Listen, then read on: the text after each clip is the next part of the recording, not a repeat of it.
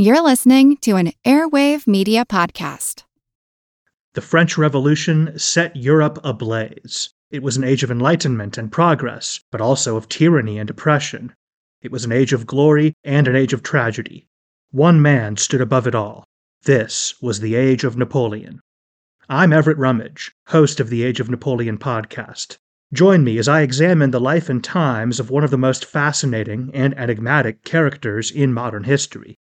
Look for The Age of Napoleon wherever you find your podcasts.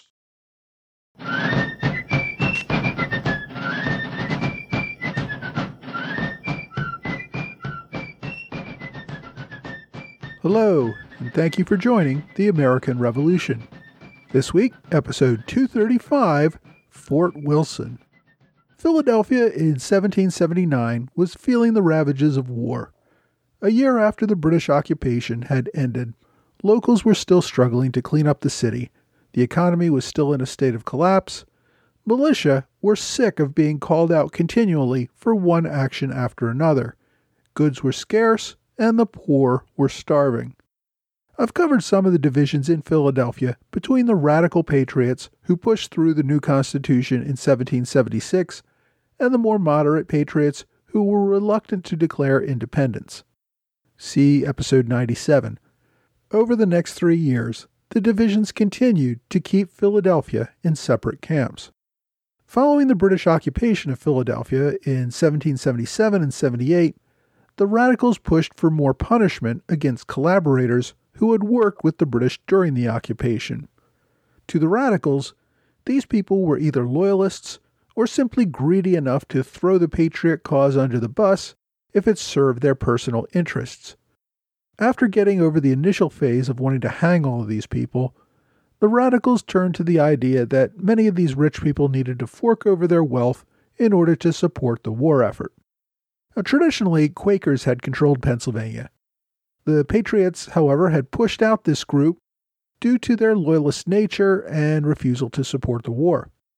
Even so, many Patriot leaders, men like James Wilson or Robert Morris, both reluctant signers of the Declaration of Independence, did not want the state to dissolve into what they saw as chaos and anarchy as power in the state transitioned. These wealthier and more conservative patriots formed the Republican Society in January of seventeen seventy-nine. Their goal was to support the cause of independence, but at the same time maintain the familiar economic, class, and social structure that allowed elite families to run the state. The Republican Society opposed the Constitution of seventeen seventy-six that had allowed pretty much any adult male to vote, regardless of property, and which had given more political power to the less populated counties on the Pennsylvania frontier, meaning less power for in and around Philadelphia. The result of the seventeen seventy-six Constitution was a massive power shift, turning over political power to the radicals, who were quick to confiscate or tax the property of the wealthy, and who seemed to suspect the loyalty of all men of property. The Republican Society tried to serve as a check on this growing radicalism.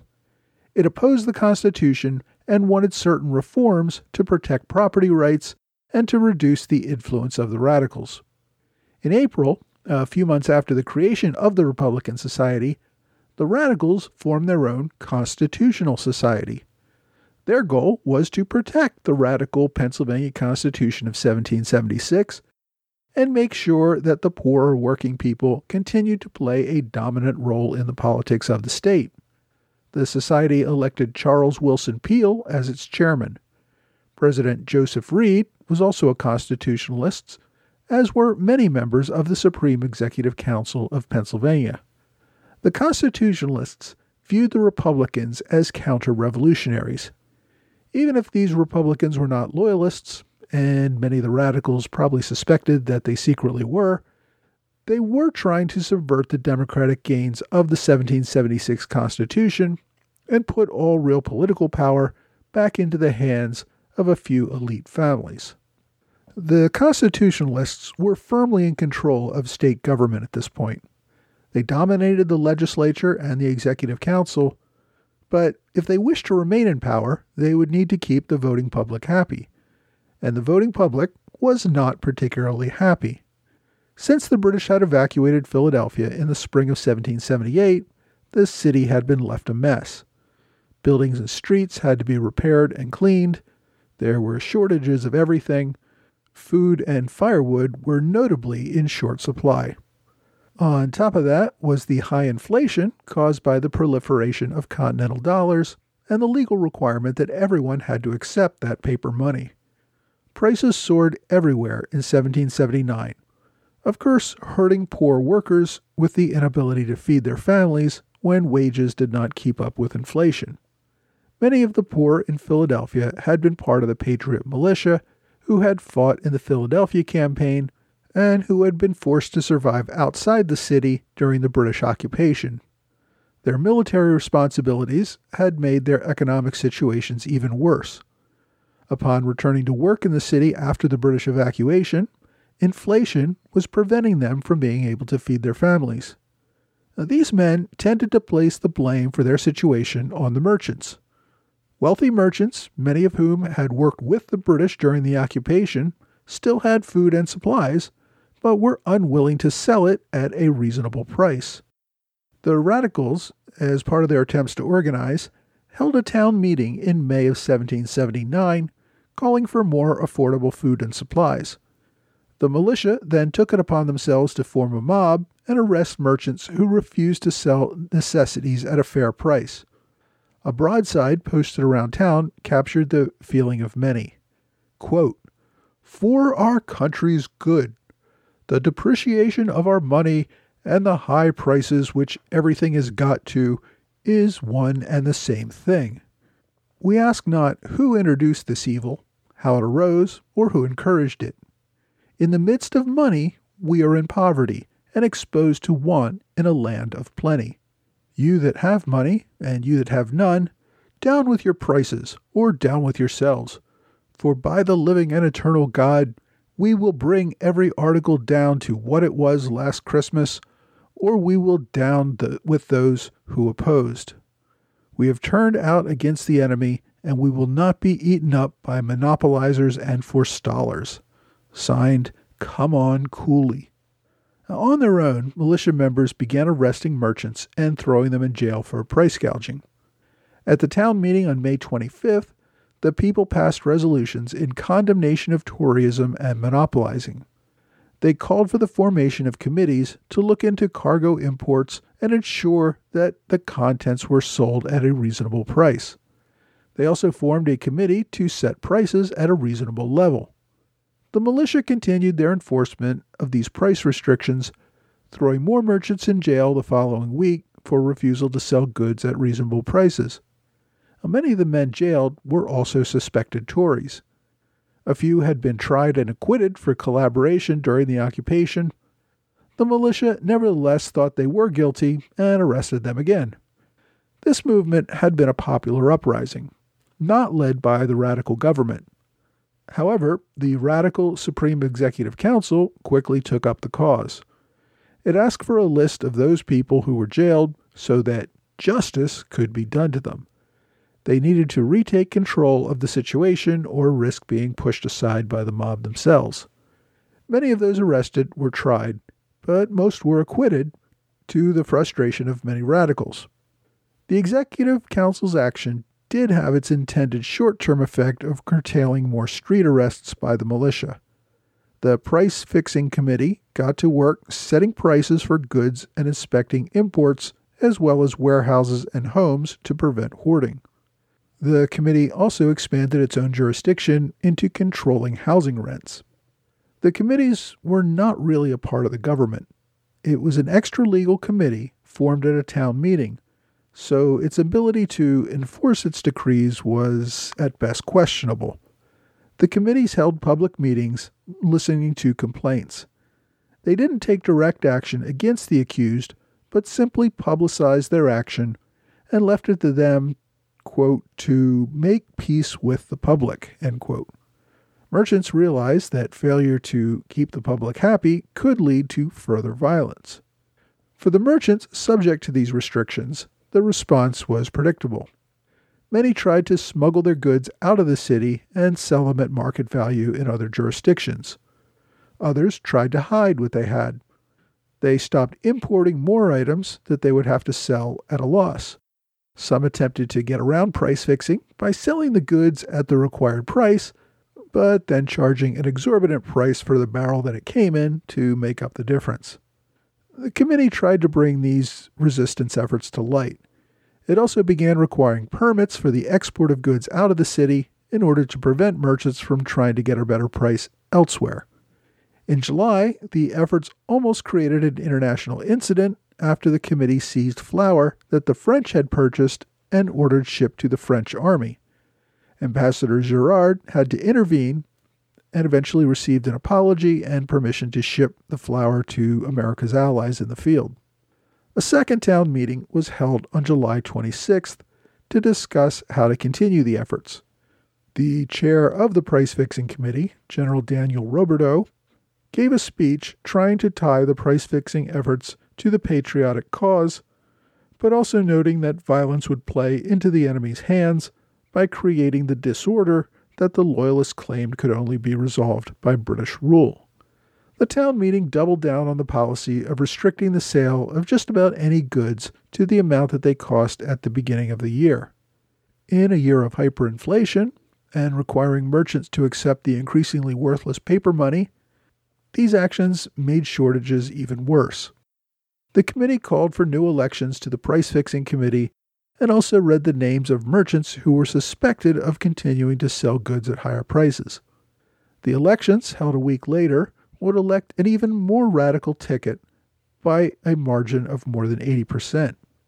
Three prominent opponents of the price-fixing policies, General John Cadwalader, along with Robert Morris and James Wilson, who had both served in the Continental Congress, attempted to address the meeting on behalf of merchants, but they were shouted down before they could say anything. The Republican Society attempted to make more public the concerns of the merchants. They compared price fixing to a tax since it deprived merchants of their property without being justly compensated. In September, a group of eighty merchants and traders signed a protest against price fixing, pointing out that it was making the scarcity problems even worse. They called for a return to free markets and free trade in order to bring back goods to the city which were needed. The merchants, however, simply did not have the political power to do anything. The public was clearly and overwhelmingly in support of the price-fixing policies and continued to blame the shortages on the greed of the recalcitrant merchants. Over the course of the summer, prices continued to soar and shortages got even worse. No one would import anything into the city that they knew they would have to sell at a loss. The suffering poor continued to direct their wrath at the wealthy merchants who they associated with Tories. These were enemies of the people, enriching themselves on the suffering of others. On August twenty-ninth, a new broadside appeared in the streets of Philadelphia. Quote, "Gentlemen and fellow citizens, the time has now arrived to prove whether the suffering friends of our country are to be enslaved, ruined, and starved by a few overbearing merchants, a swarm of monopolizers and speculators, an infernal gang of Tories, et cetera, et cetera. Now is the time to prove whether we will support our committee or not, whether we shall tamely sit down and see the resolves of the town meeting and committee violated every day before our faces, and the delinquents suffered to go unpunished. The case is just this. Your opponents are rich and powerful, and they think by their consequence overawe you into slavery and starve you in the bargain. But I say it a shame and a disgrace to the virtuous sons of liberty, while the Almighty is fighting our battles without, to suffer those devils of all colors within us, to overturn all that God and man has done to save us. My dear friends, if our committee is overturned, our money is inevitably gone. The British tyrant will then think his golden bribe has not been misapplied. But I call upon you, in the name of our bleeding country, to rouse up as a lion out of his den, and make those beasts of prey to humble, and prove by this day's conduct that any person, whatever, though puffed like a toad with a sense of his own consequence, shall dare to violate the least resolve of our committee. It were better for him that a millstone was fastened to his neck, and that he was cast into the depth of the sea, or that he had never been born. Rouse, rouse, rouse, and come on warmly. Those ending words, come on warmly, were meant as a direct contrast to the ending of the broadside released in May that ended with come on coolly. The earlier ending meant that the issue should be resolved through the legal process and without resorting to violence. The latter ending was suggesting a more violent response to the existing problems. A few weeks later, the Price Control Committee simply gave up. It announced on September twenty-seventh that it could not keep the city supplied with goods at fixed prices. Starving militiamen decided it was time to take matters into their own hands once again. They asked Peale, who was a militia officer and head of the Radical Constitutional Society, to lead them, but Peale refused. Militia began organizing on their own, mostly without the cooperation of the officers. They formed a committee of privates, with each company sending a representative to coordinate their actions. There were calls to rid the city of, quote, un-American elements. Some targets were the wives and children of loyalists who had fled the city to remain with the British in New York. Other targets were Quakers and suspected Tories who had collaborated with the British but had not been convicted of anything. Also targets were merchants who refused to abide by the price controls for goods that the population needed to survive. Militia began arresting merchants that they believed were hoarding goods or charging too much for them, and simply once again throwing them in jail. They marched the men through the streets of Philadelphia, playing the Rogues' March, a tune that was normally used to march a dishonorably discharged soldier out of the army. Things came to a head when the Committee of Privates called for a mass action on Monday, October fourth. It asked Peale and some of the other radical leaders to attend a meeting at Burns Tavern. Peale went to this meeting with the intent of calming the situation and talking the militia out of any rash actions. The militia, however, would not be dissuaded with words. Peale and the other radical political leaders left the meeting in frustration. The militia remained at the tavern, drinking and planning next steps. A few hours later, the militia marched into the streets of Philadelphia, looking to arrest those responsible for the suffering of the people. They grabbed John Drinker, a wealthy Quaker merchant who was known for refusing to accept Continental paper money and who refused to abide by the price controls. They arrested three other merchants as well.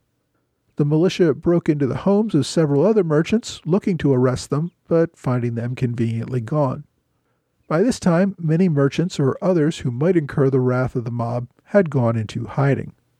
That afternoon, the militia, about two hundred strong, marched their prisoners through the streets in carts, trying to shame and ridicule the men. James Wilson was one of the men on the list of the radicals. He was a prominent lawyer in town, and although he was a signer of the Declaration of Independence, he had also since then represented quite a few prominent loyalists in court, helping to acquit them. He was well aware that he was a potential target of the mob and had sent a request for protection to the Assembly. The Assembly referred the request to the Executive Committee, which did nothing. Wilson then sent his pregnant wife and his children to stay a few blocks away at the home of Robert Morris, and he barricaded himself in his home with seventeen of his friends, including Robert Morris, and these men were prepared to defend against any attack. Commanding this small company of notables was Continental Major General Thomas Mifflin.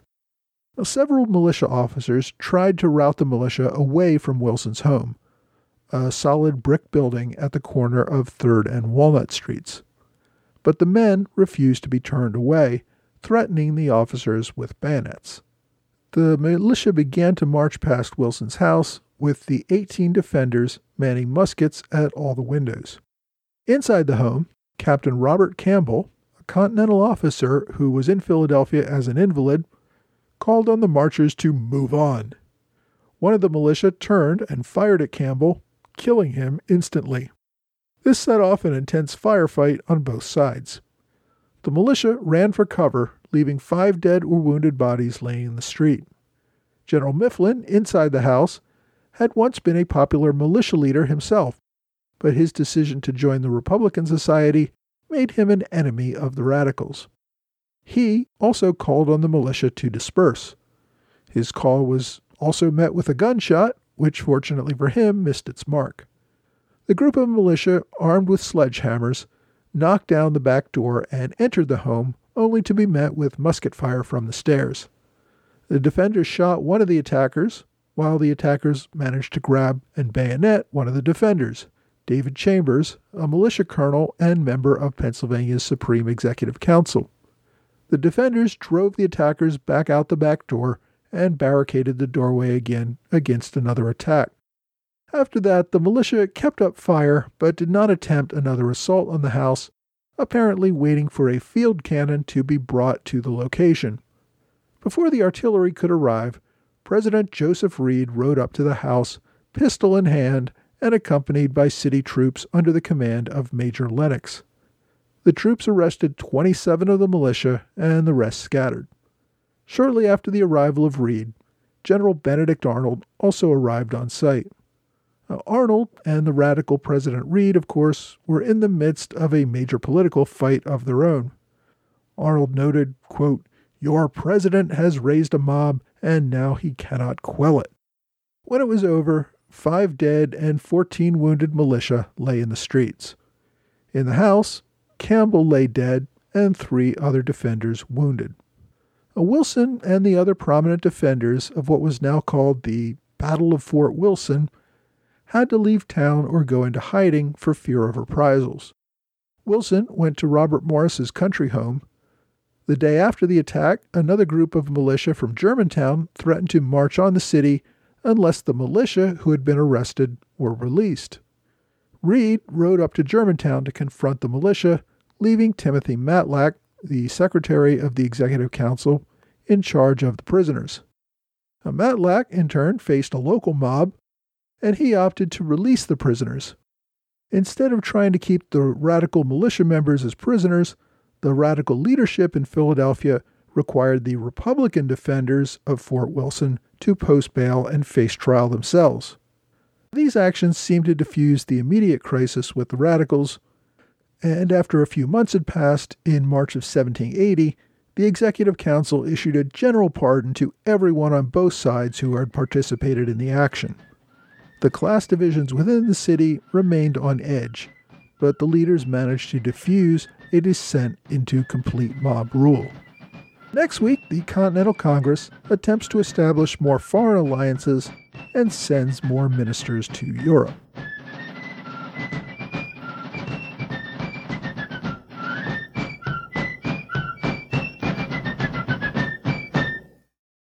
This episode is brought to you by eBay Motors. eBay Motors is here for the ride.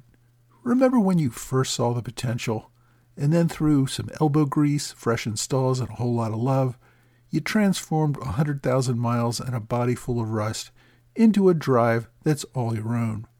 With over one hundred twenty-two million parts for your number one ride or die, you can make sure that your ride stays running smoothly. Brake kits, L E D headlights, exhaust kits, turbochargers, bumpers, whatever your baby needs, eBay Motors has it. And with eBay Guaranteed Fit, it's guaranteed to fit your ride the first time, every time, or your money back. Plus, at these prices, you're burning rubber, not cash. Keep your ride or die alive at ebay motors dot com. Eligible items only. Exclusions apply. Hi, thanks for joining the American Revolution Podcast After Show. Thank you to my Patreon supporters in the Alexander Hamilton Club, Trey Nance, George Davis, and George Hunter. Thanks also to Kurt Avard for support at the Robert Morris Circle on Patreon. I also want to thank Peter Rogers, Matthew Domer, and S R M Advisors for one-time gifts via PayPal or Venmo. I very much appreciate everyone who can make a contribution to help support this podcast so I can keep it free for those who cannot. I've mentioned on the last few weeks that if I can get to three hundred Patreon supporters, I plan to quit my day job and devote myself full-time to this podcast. That will mean more content and hopefully better content. So if that's something that appeals to you, I will hope you will consider going to patreon dot com, looking up American Revolution Podcast, and making a pledge. This week, we covered the growing dissension in Philadelphia between radicals and moderates, culminating in the attack on the home of James Wilson. In these events, you really see the growing danger of violence between the people of Philadelphia brought about by the suffering and deprivations of war. We've seen this in many different revolutions or civil wars as they descend into chaos and mass murder, and atrocities can sometimes become the norm. In some ways, it's a surprise that that did not happen in the American Revolutionary War. It may also be surprising to the modern listener that these uprisings did not require the Continental Army to send in divisions and restore order. The civilian leadership of Pennsylvania was able to calm tensions and keep the violence from spreading into something worse. Now, there would be additional riots during the war, but most of these were by soldiers, sailors, or veterans who were being treated poorly by Congress.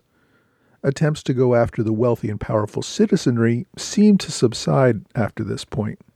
Many historians argue that some of the middle-class people in Philadelphia who may have tended to support the radicals took a look at this event and thought that the chaos and anarchy was not worth it and tended to support the moderates a little bit more after this time.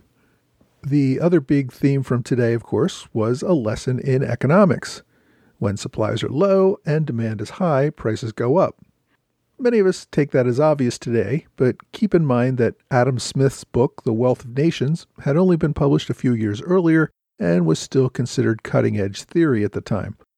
This was an era of controlled markets, where governments regularly set trade rules to the advantage of some over others. You may also need to remember that free markets really only work to a point. The reason that prices go up when demand is high and supply is low is that increasing prices reduce demand. In other words, some go without because they can no longer afford it.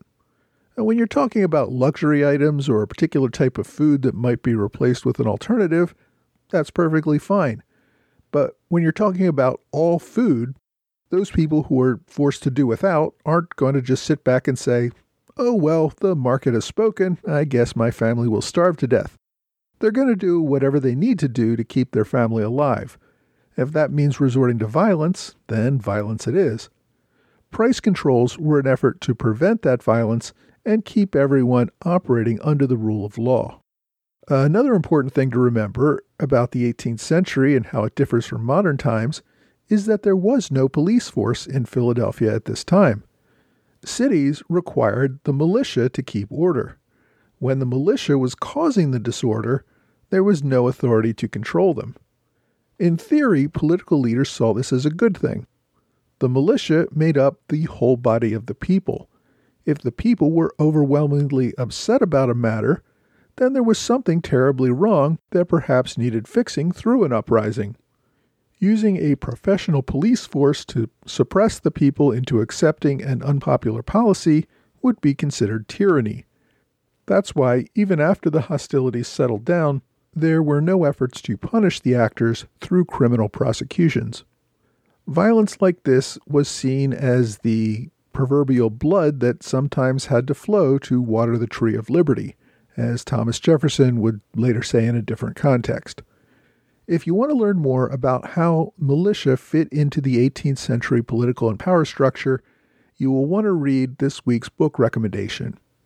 It's called Arms, Country, and Class: The Philadelphia Militia and the Lower Sort During the American Revolution, by Steven Roswurm.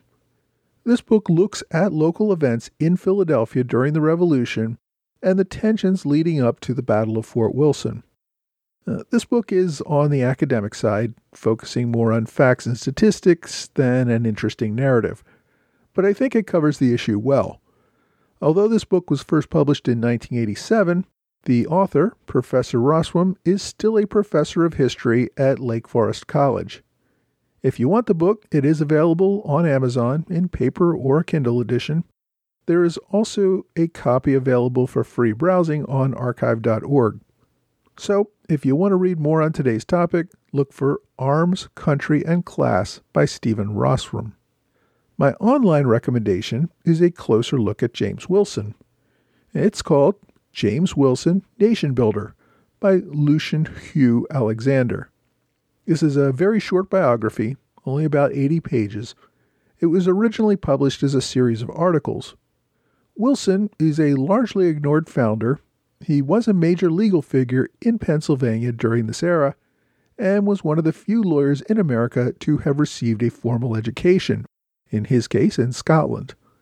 He also served in Congress during the Declaration of Independence and also attended the Constitutional Convention.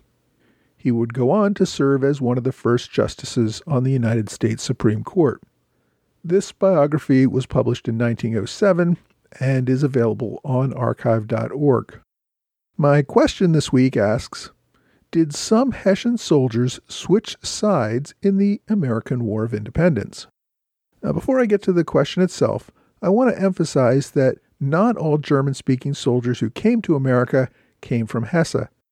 They were drawn from a number of different German states, but they were all generically referred to as Hessians at the time, so I will continue to do so here.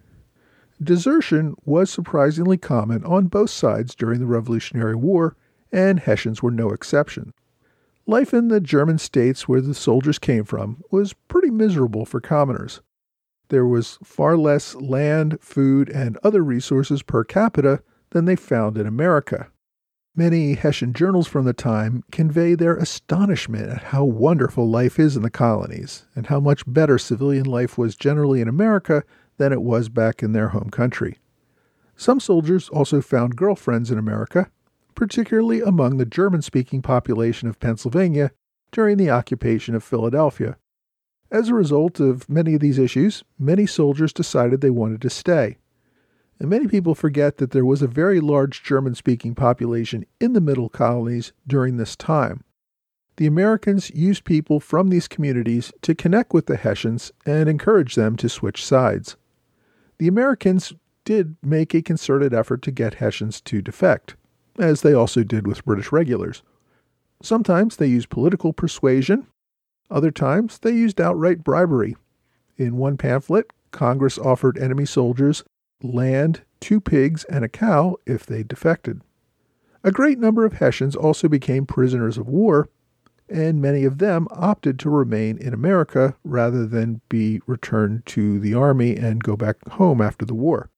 They were often held prisoner, which I kind of put in quotes, on inland farms in Pennsylvania, Maryland, and Virginia. These prisoners of war were not locked up. They were often distributed out to people's homes and farms in the local villages where they were on a limited version of parole, where they weren't allowed to stray too far from the home where they were staying.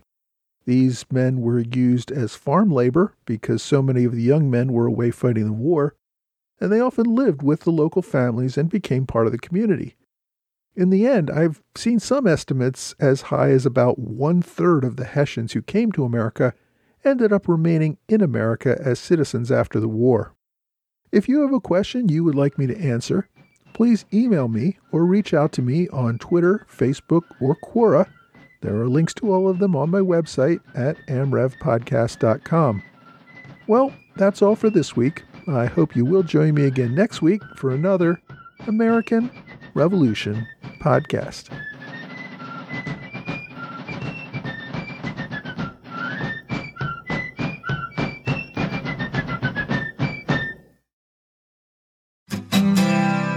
My name is Greg Jackson. I'm a historian, professor, and the creator of History That Doesn't Suck, a podcast that provides a complete overview of U S history through storytelling, yet keeps the rigor you'd expect in a university class. Starting with twenty-two-year-old George Washington in his first battle, join me for a chronological telling of the United States story, its unlikely revolution, fractious civil war, tenacious inventors, brave reformers, and more. With more than one hundred episodes, you can already binge listen your way through the progressive era. Find History That Doesn't Suck wherever you get your podcasts.